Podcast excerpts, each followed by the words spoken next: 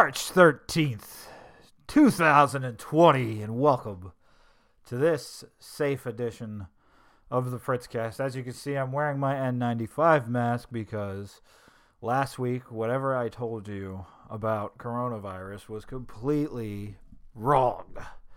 Everything I told you about it was wrong, and I'll explain why in a minute, but I am trying to be as careful as possible and minimizing the spread of this disease. I am breathing way too much carbon dioxide. Whew.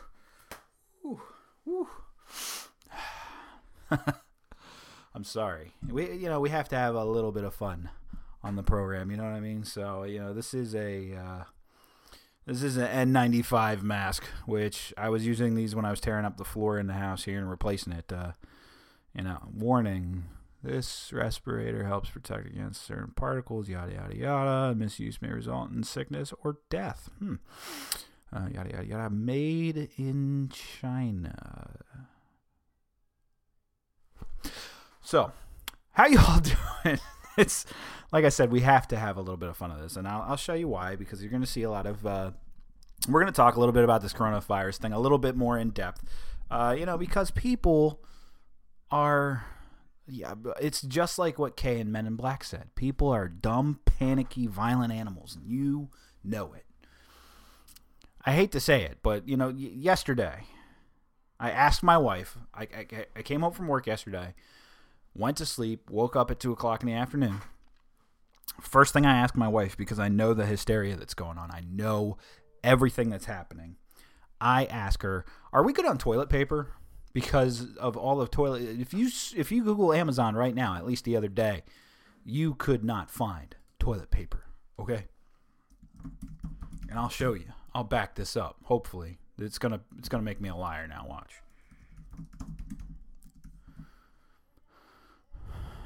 Toilet paper. Look at this. Look at this. Seventh generation toilet paper, currently unavailable.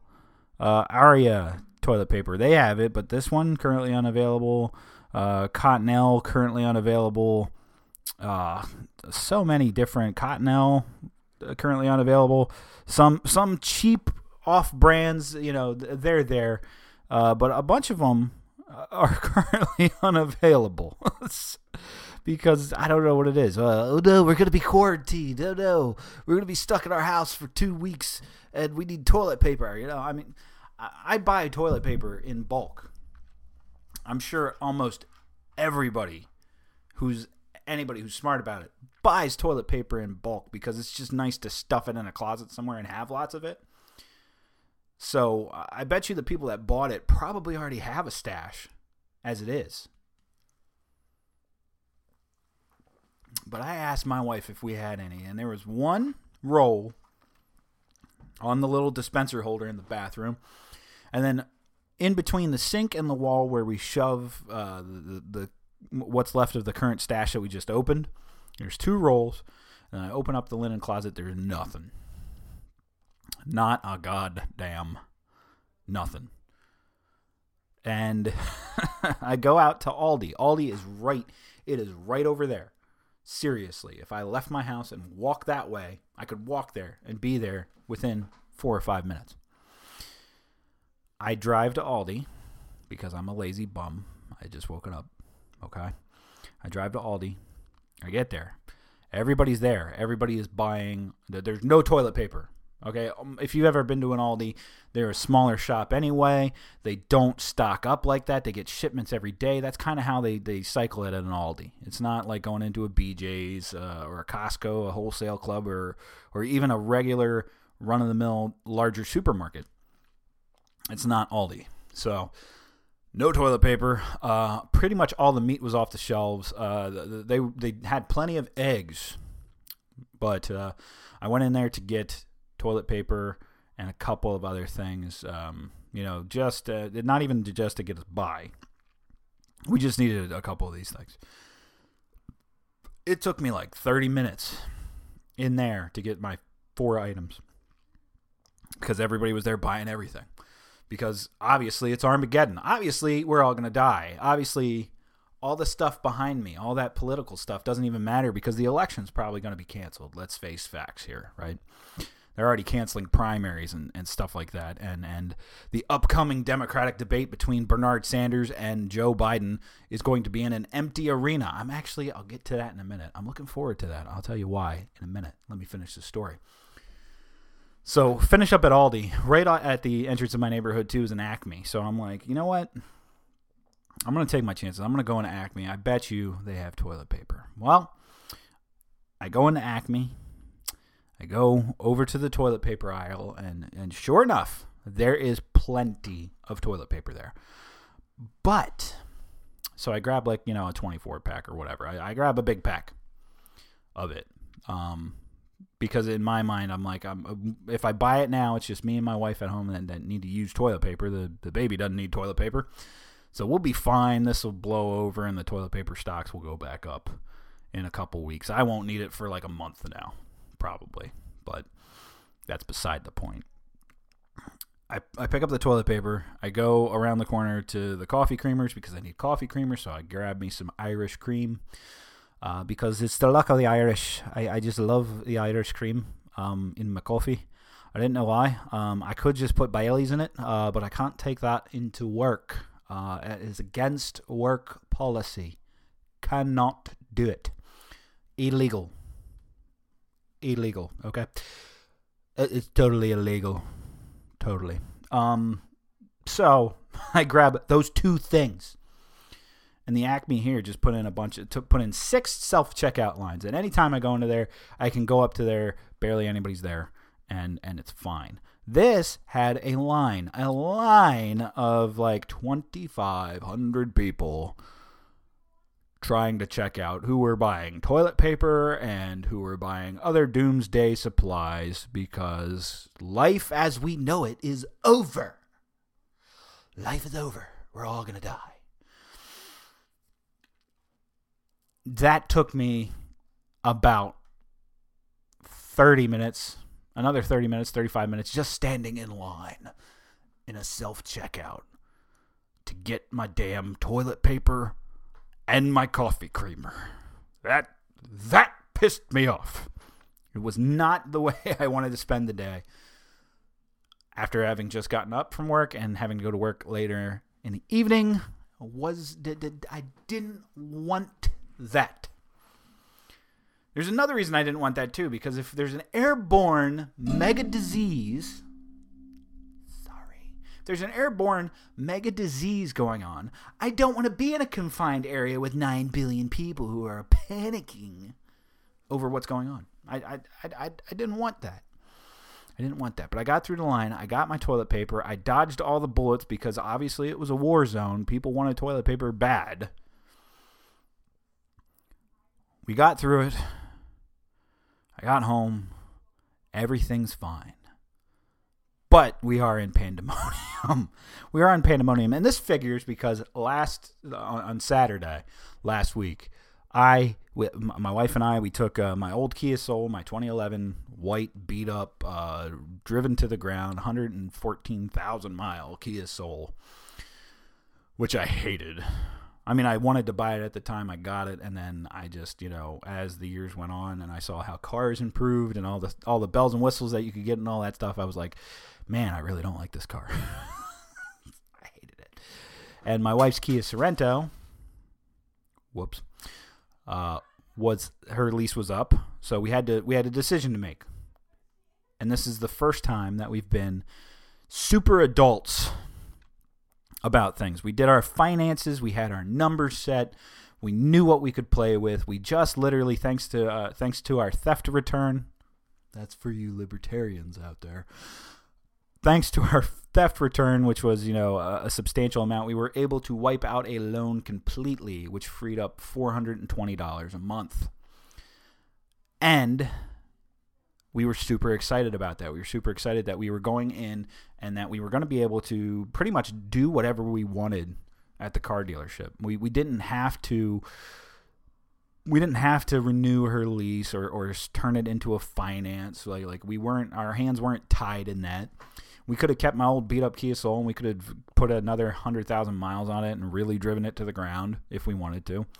But we also had the options of looking at other leases and other finances. So we played around with it. And we ended up getting a brand new 2020 Kia Soul EX. I thought you hated the Kia Soul that you had. I did hate the Kia Soul I have. The new ones are redesigned. They look boss as hell. And they are, the EX is the top trim. It's tricked out. It's got everything. It's got lane assist. It's got blind side assist. It's got front collision and brake assist. It's got like everything. It's got a 10.5 inch display screen with built-in navigation, Sirius XM radio, Apple CarPlay, all that fancy jazz, backup cam, everything that I could want in a car, heated seats, heated warm seats. You can heat your butt up in the cold of winter. It's amazing. It's got all that stuff. It's got all that stuff. We didn't even test drive it. I was like, I don't need to test drive this. They're bigger than the old ones, too. And they actually drive different than the old ones, too. Maybe I should have test drove it. But the point is, we looked at everything. We figured out what we needed for our family. We got rid of her. We gave her lease back. Traded in my 2011 Kia Soul, which was about $2,500, which I wasn't expecting to even get a dime for it. And the lease that we're in is like only $20 more expensive than what her Sorento was from 2017. So that was pretty cool. That was pretty cool, and I love that car. So if you've seen me talking about that on Twitter, I do love the car, and why not? I'll just pull up an image of it. My Twitter, by the way, over the past couple of days, nuts, just nuts, and that's what we're gonna go into. We're gonna go into this coronavirus pandemic business momentarily. That was such a big deal, and my post on it really made me think, like, oh, you know what, I'm just not gonna, like, I think I'm done talking about it because too many people get triggered, too many people get offended, and it just becomes this ridiculous fight. It really does. Here I am scrolling. Hey, look, while we're waiting. Look, that's this coronavirus defense 101. Get with it.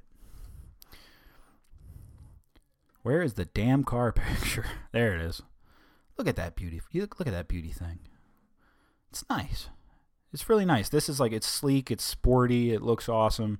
Ignore my neighbor's, magical tarp in the background here. She's just be nice, Fritz. She's a delightful human being.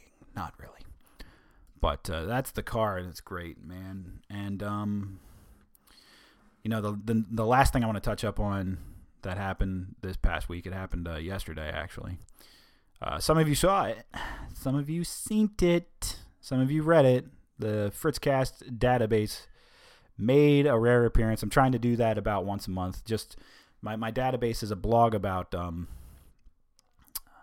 intensifying. It's about my journey becoming a father, the things that me and my wife go through with our daughter. Just kind of like updates, and it's a fun little thing too. It's something that I thought, like, this will be helpful for people who are just now getting into having kids and all that, because I tried to read resources. I tried to touch base with people who actually went through stuff. So I think that it's important stuff, but it's also just fun too.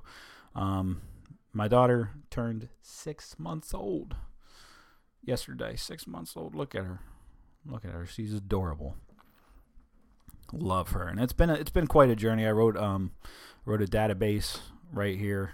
I won't read it on here, but you can go to database, fritzcastdatabase.wordpress.com, or look on my Twitter or Facebook, and you'll find the links there.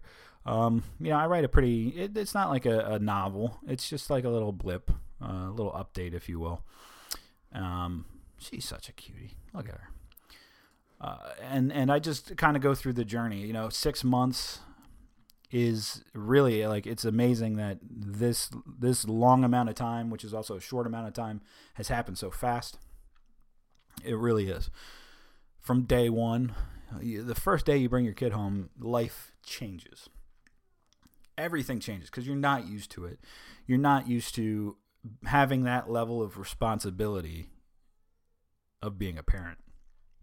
You just don't have it. And you're learning things. You're trying to learn your baby. You're trying to learn how to balance your life. At some point, you go back to work. Normalcy needs to set in, and you need to carry on in your old normal life while blending it with what the new normal life is. And that's a difficult process. That's a balance for people, and it's different. It's situationally based. Everybody's going to be in a different situation with that. We're fortunate that my wife does not work, but she is able to continue her education. I'm able to watch kiddo. We don't have to put her in daycare. We're not forced on that, so we keep that income for things around the home front and developing her, finding the right kind of toys and the right kind of activities to do with her at home. It's an amazing experience. It really is. It really is, and it's one of the best things that's happened in my life, period. I really do love being a father and learning about my daughter and learning how to do this. It is literally one of the funnest things in my life. So with that being said, that's the personal updates for you. And the coronavirus thing, we'll get into that in a minute. I want to pull up my little clip here about Joe Biden, though. Joe Biden, people are getting on Joe Biden's case because, he's saying ridiculous things on the campaign trail, which nothing's new there. Nothing really is, surprising or new. When it comes to that, here it is. You're going to see me do these a little more often. But he flubbed, and he said AR-14 instead of AR-15. So here's my little blip on that. I think you guys are being a little too harsh on Joe Biden. He just wants to get rid of the AR-14, which is, of course, one of the worst weapons ever designed, weapons of war, that can shoot 14 bullets a millisecond, which nobody needs. He just wants to get rid of those. He doesn't care about your handgun. He doesn't care. In fact, you prefer you buy a shotgun. He dropped a dope single about it years ago. Watch it. So, in short, conclusion, Joe Biden's all right. Joe Biden's all right. Joe Biden's not a big deal. So the coronavirus bit, let's get that out of the way, and then I'm going to go into this little clip here. I'll play it, and we'll go over some of the responses and talk a little bit about that. That's going to be the focal point of the show after this coronavirus bizness. Look at that. I'm in games and stuff. So on my main page here, last night I tweeted something about the coronavirus. Look at this.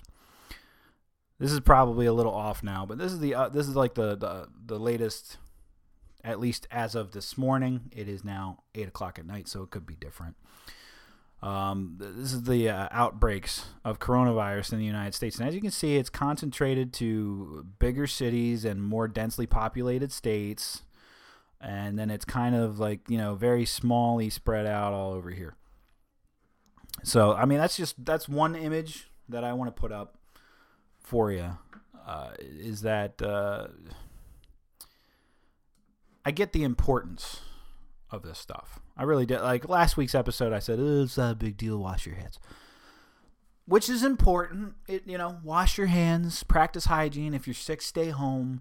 Don't interact with people with autoimmune deficiencies. Don't go see the elderly. The big problem though in doing the research is that, the problem is that people don't know that they have it. You can have it and not even have a symptom. You could have it and it could come and go and you wouldn't even known you had it. So there was a study that was put out. Well, not a study. It was a meeting of doctors and all that, and they were speculating on things. And so this was the trend on Twitter right here. 40 to 70% of the U.S. is trending. That's what was trending last night, because according to these people, 40 to 70% of the United States could be infected, not will be infected. My bad. Will be infected. Well, according to their studies, anyway, will be infected. 40 to 70%. But nobody was actually reading this document. They were just. It was like straight fear mongering and panic. And I think the last thing that we need in America is panic. We don't need the panic. We don't need pandemonium. We do need to be serious. We do need to approach this because this is a serious thing. But some people were passing this around and not reading it. And that's the take-home point. I took a snippet of it, and I focused on the snippet of it. Straight up. How many in the community already have the virus? No one knows. Testing for it, there are a limited amount of tests. Part of that is the government's fault. I'm going to pull up a little article that proves that government red tape and bureaucracy caused a shortage and didn't allow us to act fast enough. Big surprise. So we don't know how many are infected. That's one of the problems. And the fact that it could take up to 14 days to manifest that you are infected is a big problem. We're moving from containment to care. Excuse me. Whew. We're moving from containment to care, meaning that they believe that containing it is going to be supremely difficult at this point. That's actually why everything's canceled. The NBA has suspended their season. The NHL has suspended their season when the Flyers are red hot and have a great shot at winning the Stanley Cup. Now it's up in the air. It's suspended and figures. Gritty, be mad.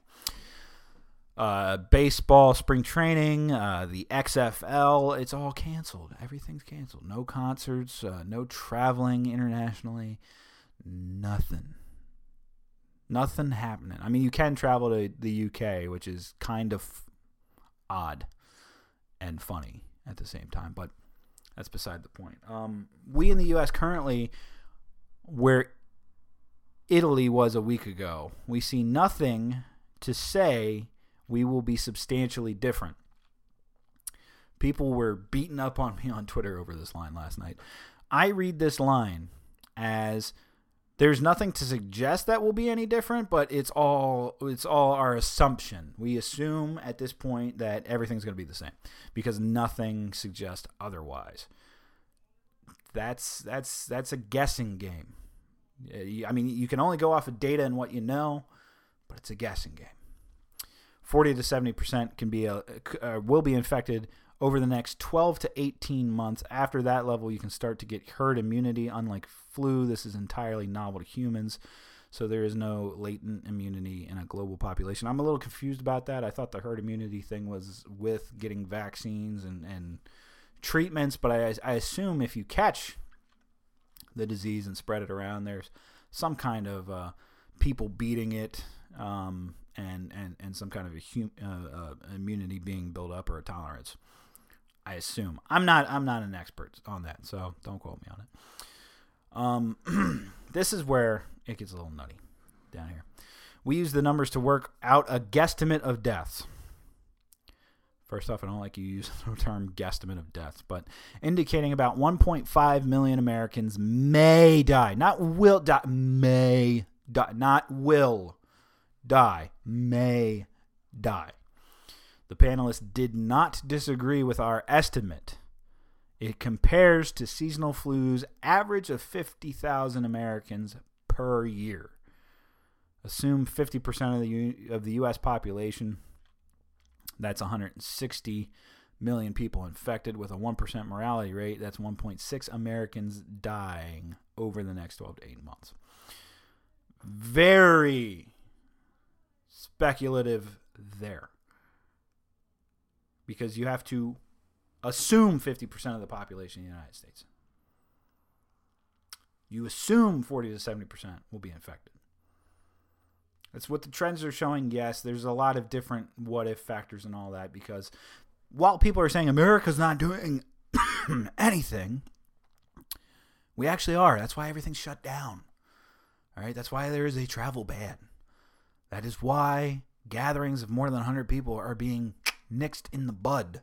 And that's not even on the government's call. That's on the NBA doing it, the NHL doing it, concert artists, venues doing it. That's people doing it because it's a smart thing to do. That's not overreacting. Some people are looking like, we're overreacting to this. That's not overreaction.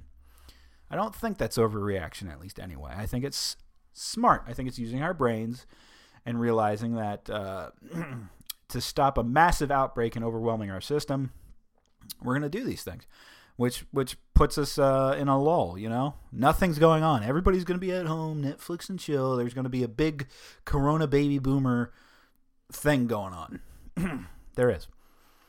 The fatality rate is in the range of 10 times that of the flu. Okay, a lot of this assumes no drug is found effective and made available, and the death rate varies hugely by age. Over the age of 80, the mortality rate could be 10 to 15%. Could be. Not will be. Could be. Just... I'm not going to make comparisons to the flu. I'm not going to say, hey, this is just like the flu. Everybody pump your brakes. There's things to be concerned about here. There's absolutely things to be concerned about here. But let's pump the brakes and realize something. The big problem with this is the fact that you listener, or me, you or I could get infected. I could get infected. I don't have autoimmune deficiencies. I don't have underlying conditions that I believe would exacerbate it to put me in like the worry about dying area. I don't believe I have that. The problem isn't that, because I could get it and not even have to go to a hospital and receive treatment. That's just how it is. I could probably get it and be fine for the most part. The problem is, who do I come in contact with that I could infect, that is autoimmune deficient, that is elderly, that does have a weakened immune system, that does have an underlying condition that would exacerbate it? That is the problem. That is what's scary about. But mind you, you are talking to a nation of people who were just told that everything's shutting down for at least the next 2 weeks, possibly 3 weeks, some things for the next month. And the first thing they did was flock to a grocery store, which is a very small, confined, contained area where lots of other people went, where lots of people don't practice sanitation, like washing your hands or using hand sanitizer. That's what people did. That's what people did. That's what people did.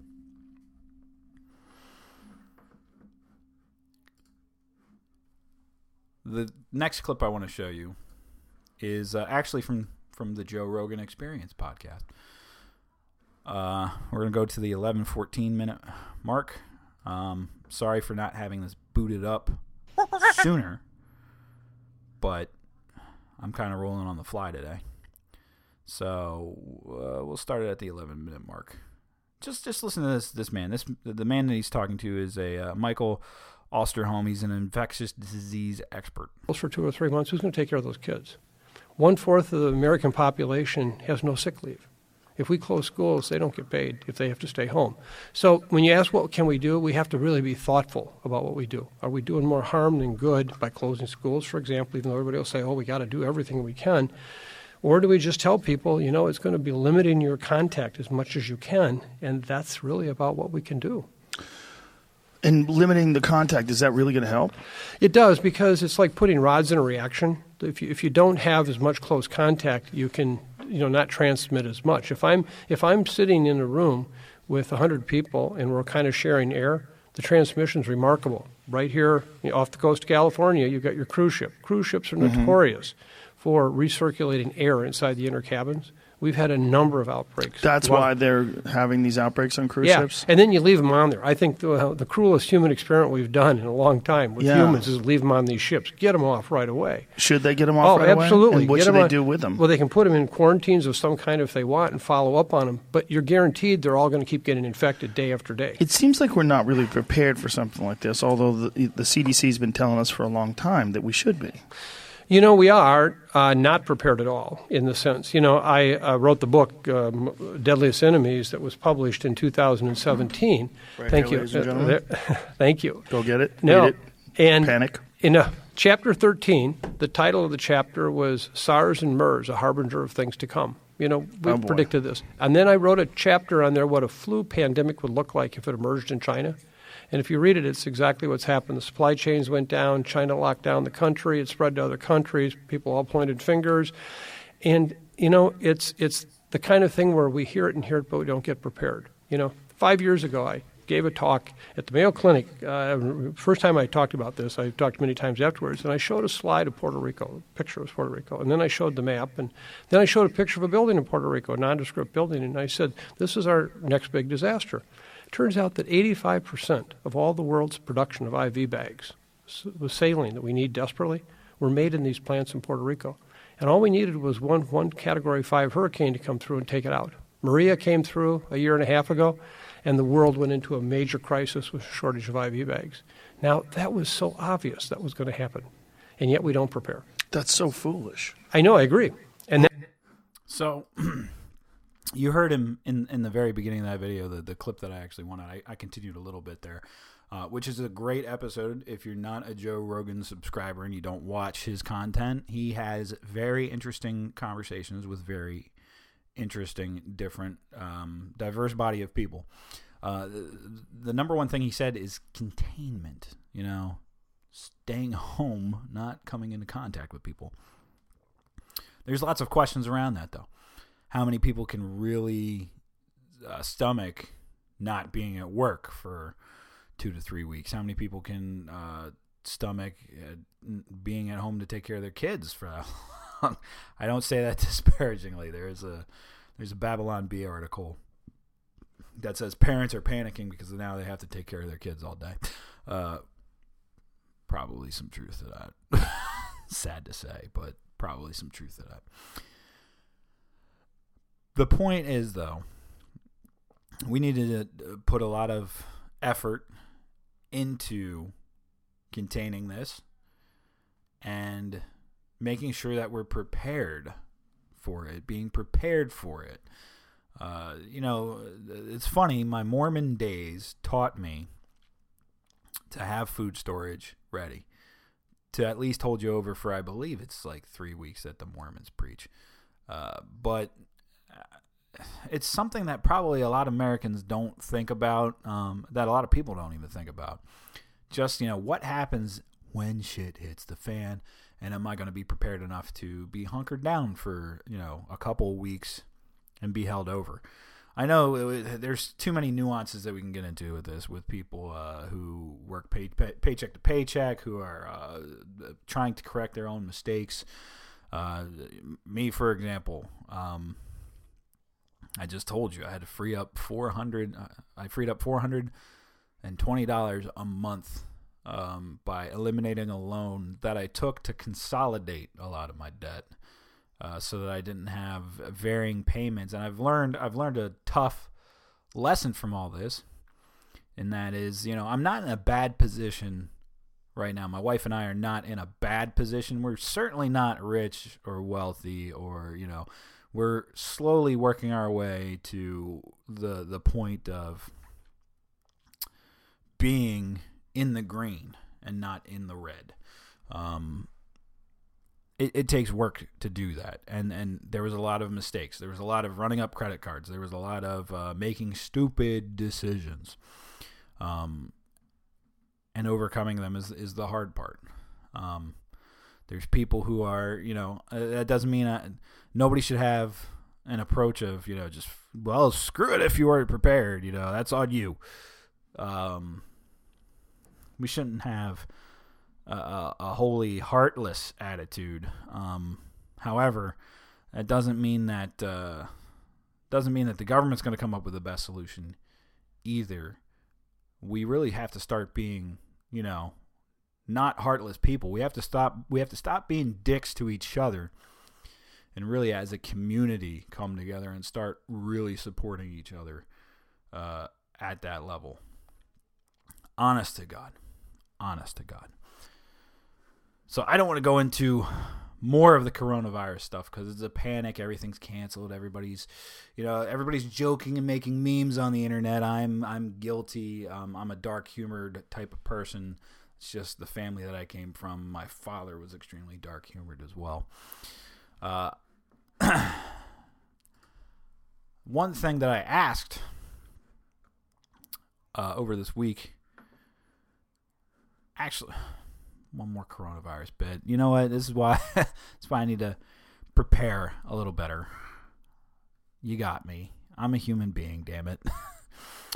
I said the government actually got in the way of progress on this, and it did. New York Times, okay? New York Times published article. It's just everywhere already. How delays in testing set back the U.S. coronavirus response. And it says, quote, a series of mischances by the federal government to ensure more widespread testing came during the early days of the outbreak when containment would have been easier. This is by Sherry Fink and Mike Baker, posted on March 10th.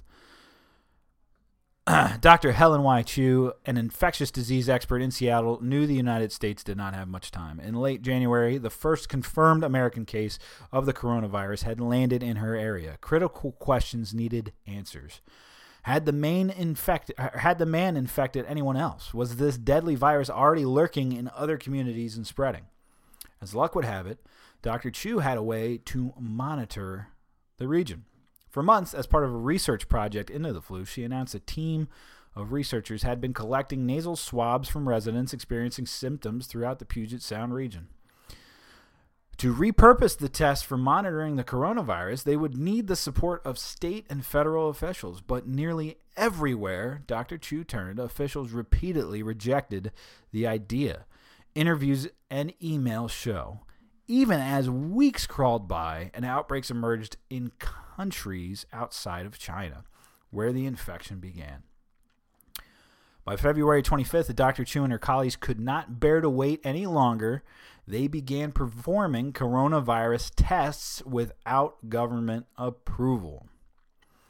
What came back confirmed their worst fear. They quickly had a positive test from a local teenager with no recent travel history. The coronavirus had already established itself on American soil without anybody realizing it. Quote, it must have been here the entire time, Dr. Chu recalled, thinking with dread. It's just everywhere already. That is the key takeaway here. The key problem is that this thing can infect somebody. That person won't have any symptoms, won't even know it, might not even experience a symptom while they have it. And then how many people are they interacting with, spreading it? And how many people are those people going to interacting and spreading it with? That's where the situation is scary. But enough doom and gloom, because you're not going to die. People, wash your hands. If you don't have to go out, don't. And above all else, don't panic. Now, one question that I asked my followers, which we'll get to Jessica Green's answer in a minute. Let's pull this up. What I've been trying to think about what topic I wanted to do for FritzCast this week. Obviously, there's primaries going on today, so there's going to be election results, talk and analysis and stuff like that, which is, par for the course. But more lately, amongst libertarians, at least anyway, it seems that there's a great debate going on about who do we let in the party? You know, are we big tent libertarians? Are we little tent libertarians? You know, what are we? And a lot of this stems from Chairman Nicholas Sarwark saying that he would invite Tulsi Gabbard into the party and Justin Amash into the party. And one of those two names people ain't so wary on. The other one, it depends. So what I want is you guys, I want you to reply to this video below with your tweets. I don't care if it's tweets, a tweet thread. I don't care if it's little videos like this. What are your thoughts on libertarianism, the Libertarian Party, and who gets let in, who doesn't get let in? What kind of qualifiers are there? That's what I want to talk about in this week's episode of the FritzCast. So if you're interested, like I said, drop it. I will feature it in FritzCast. You guys have seen the last two videos that I've produced up. So I can have your tweets screenshotted and show them in the program. If you got videos, I can have the videos play in the program too. It's a great opportunity to get more voices involved. So if you're down, I'm down. Click record or click tweet below. Do it. So I put that out there. Now, I did get one video response from Jessica Green, who has her own podcast right here on YouTube. Check out Jessica Green, Anarchy Toward, on Twitter, because she had a great response to this. And I'll play it for you right now. Hey Fritz, I thought I would weigh in on your question about Tulsi joining the Libertarian Party. I don't think that Tulsi has any interest in joining the Libertarian Party. It would do way more for the LP for Tulsi to join them than it would for Tulsi to join the LP. Only in terms of how much attention it would bring to the Libertarian Party if she did join them. It would be a huge coup against the Democrats, and Tulsi might be feeling a little salty after the way that she's been treated, but I really don't think that she has any interest in doing that. Since Nick Sarwark's stated purpose was to expand the party and not necessarily to adhere to, I almost said traditional libertarian values, that I don't think it makes sense for a libertarian to have Tulsi join the party. It makes sense for someone whose stated purpose is to expand a political party to have Tulsi join the Libertarian Party. So I think, as he has stated many times, for him it's not about libertarianism, it's about expansion. It's about power. They're a political party, so it kind of makes sense for them to be focused on what they think they can gain in attention, clout, so on and so forth. So that was kind of my weigh-in. Hope it was helpful. Absolutely, Jessica. It was helpful. And I appreciate you putting it out there. I mean, I really do. Because it's a perfect example of why some people don't like Nick Sarwark. A lot of people have been frustrated with Nick Sarwark and his attitude of, let's expand the party and not be principled people. The way that I've explained this to people is that I'll throw that away for right now. The way I've explained this to people is that we shouldn't be extremely purist in our libertarian movement. I mean, we can't cast out people who fit in otherwise, but we have disagreements on some things. This is like the Adam Kokesh thing that I throw out there. Adam Kokesh blew my mind when he came on my show and he said that his whole platform was to disbar the federal government, dissolve it down, let everything go back to the states, and that if the state wanted to, if California wants California Care for all, let them do it, because you live in Arkansas and you don't care what Californians are doing. And if you're in California and you don't want it, you either vote against it, and then if it passes, you either stay or you leave. That was something different for me in this libertarian ideology, because you can talk to people who are libertarians specifically against federal power, against that federal usurpation and the gathering of the power and all that. There's plenty of libertarians who are against that, but they're not against state or local governments or community governments having more power or more say in these things. Blew my mind. Because you'll find libertarians that disagree with that. You'll find libertarians who say that, you know, you're statist. You're bloody statist.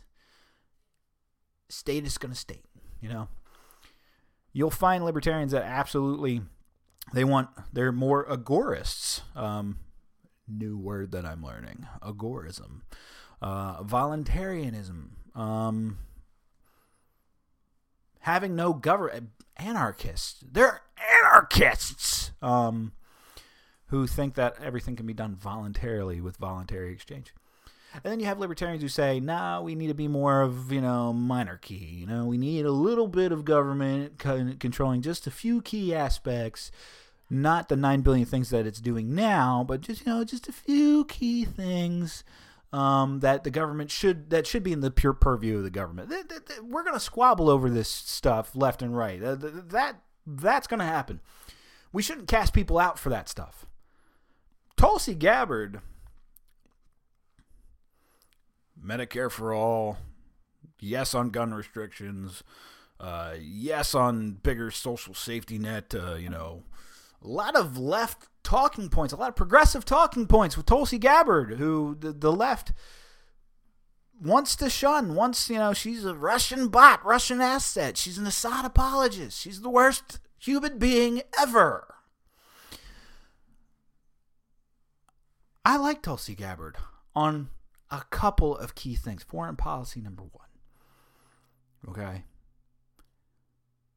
Fourth Amendment. She just came out big in defense of the Fourth Amendment, just like a libertarian would. But a lot of her doesn't fit the libertarian mold. People aren't going to really argue about Justin Amash here, because Justin Amash is like, half of us are begging him to come and be the presidential nominee, you know? So a lot of us are just waiting for that to happen. But what did some of you other guys say? Be Love, Brandon Love 200, Brandon underscore Love 200. Big 10 ideas, small 10 application. Kimberly Phillips, Libertarian Kim on Twitter.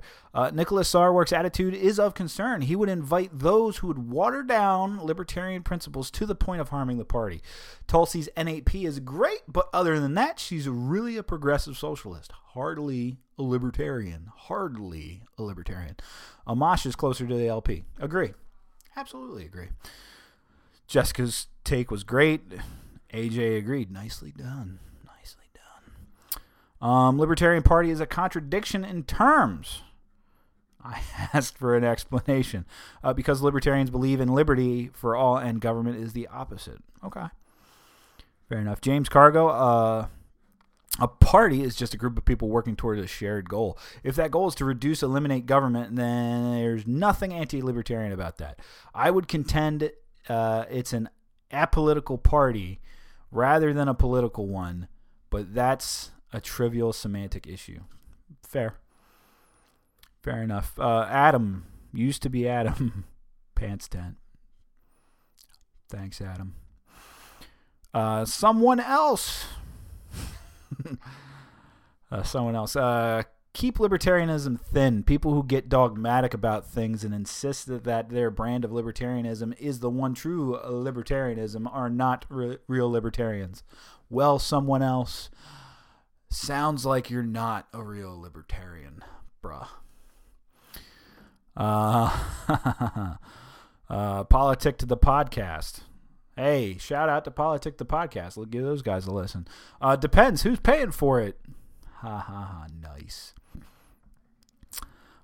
This individual, Internet Turtle, obviously different, speaking of himself, or themselves, I won't assume...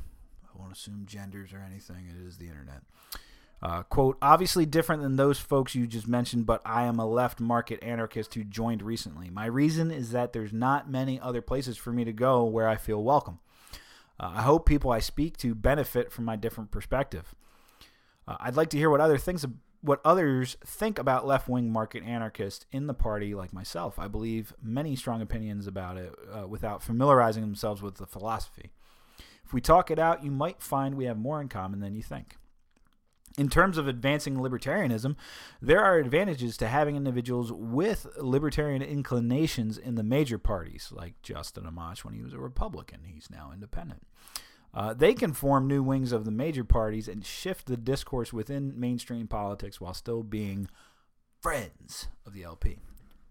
Perfect take. As far as left market anarchism, I have not. I'm not well versed. Please send me some links. I love reading up on new philosophies. Too little, too late. Vapor, also known as @annoyedinfidel. You infidel, you bastard. Big tent to draw in freedom-minded. Can debate purity in time. Fair. I believe that we can debate purity, and we shouldn't be extreme purists. That drives people out of the party. Big tent, but there is a price at the door. Fundamental principles well spelled out, but not so detailed or onerous as to completely tie hands, rule out compromise, heading in the right direction, and turn this tent into a cult. James Cargo. Big tent. The term libertarian has to mean something, and there has to be a line somewhere. But if you agree with 50% of the platform, you're in. That ought to be big tent actually. That ought to be big tent actually accomplish things. The entire bottom half of the spectrum is libertarian, and dividing us left versus right or monarchist versus anarchist just helps the top half. In my opinion, the horizontal axis matters less the further down you go, and if you're all the way at the bottom, it doesn't matter at all. So that's, for those of you that's political compassing there, go online and take one of those political compass tests. It's a little square, and it'll be like, authoritarian, libertarian, They have different breakups, and that's what he's referring to with that. Thank you, James, for that. Jamie Berg. Tulsi Gabbard needs a home. I'm not sure how it actually fits, but she's too bright and well-spoken. She's also not afraid to debate or even get in the mud if need be. I can respect that. I definitely can respect that. Fly over hedge @liber_tech. A big bunker. A really big, friendly bunker where we'll all get coronavirus and die together. Dr. Fun, considering it's a term for laissez-faire capitalists only in America and has historically been used for left-wing economics, I don't care too much. Okay, cool. Paul Payne, everybody has their own damn tent. That's libertarianism. That's libertarianism. We don't build a big tent. Everybody has their own freaking tent. And we're all camping out on the fields, getting coronavirus together and dying. I'm sorry. Max Justice, @MaxJusticeForAll. The principles of liberty should be a big tent among Americans. No need to tolerate people who would betray those principles. Well said, well said. And my buddy from work, ZZ Greg, Skull. I did it. I said Skull for you, Greg. You're welcome. He's going to get that. Nobody else is going to get that. So, guys, libertarianism, we need to be a welcoming bunch. Let me tell you something as I get ready to wrap this episode up. I'm so glad we're hitting an hour mark. This is great. This is great stuff. When I first got interested in libertarianism, which was circa 2012, I went in the voting booth. I voted for Mitt Romney, and I felt like I voted for somebody that I didn't actually believe, and I just voted him because he was, Obama betrayed us all, and we needed to get him out. So I voted Mitt Romney. Forgive me. I started my walk to libertarianism. Got into Ron Paul. Got into Ron Paul and Rand Paul and Gary Johnson, and that's what got me into libertarianism, including Penn Jillette. Penn Jillette was a big breaking down libertarianism. This is how it is. This is how it works. This is the question we should be asking things when we go to start dictate political policy. We should be asking, can this be accomplished with more freedom? Sometimes the answer is no, but we should at least ask the question. When I first came into the Libertarian Party, most people, I can't talk about my job. I can't put out details like that. I have to keep a professional distancing of my job from the program. But most people out there know I work for a state government. And, you know, because of that, a lot of libertarians automatically write me off. He gets paid with tax dollars. He's completely unprincipled. And he's the antithesis of what this movement's about. I get that a lot. I get a lot of flack for the job that I do, for working within the government. But I do. There's a lot of sensible people out there who actually say, you know, libertarians working in the government is an important thing because they bring that perspective of libertarianism to their fields. They're the good, honest people that I trust. I'd rather have a libertarian in there than somebody else. There's a lot of that. There's a lot of that I get. I do get a lot of hate from you guys. So I really do. I get a lot of flack, but that is what it is.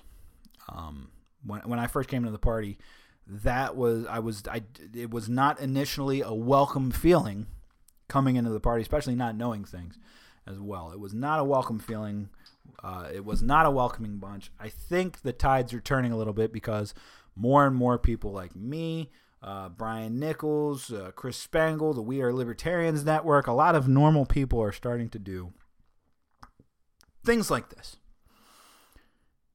and talking and reaching out to people. And even when we have disagreements, we're not beating each other up to bloody pulps over the disagreements. Or over the disagreements. We need to be welcoming. We need to want people in.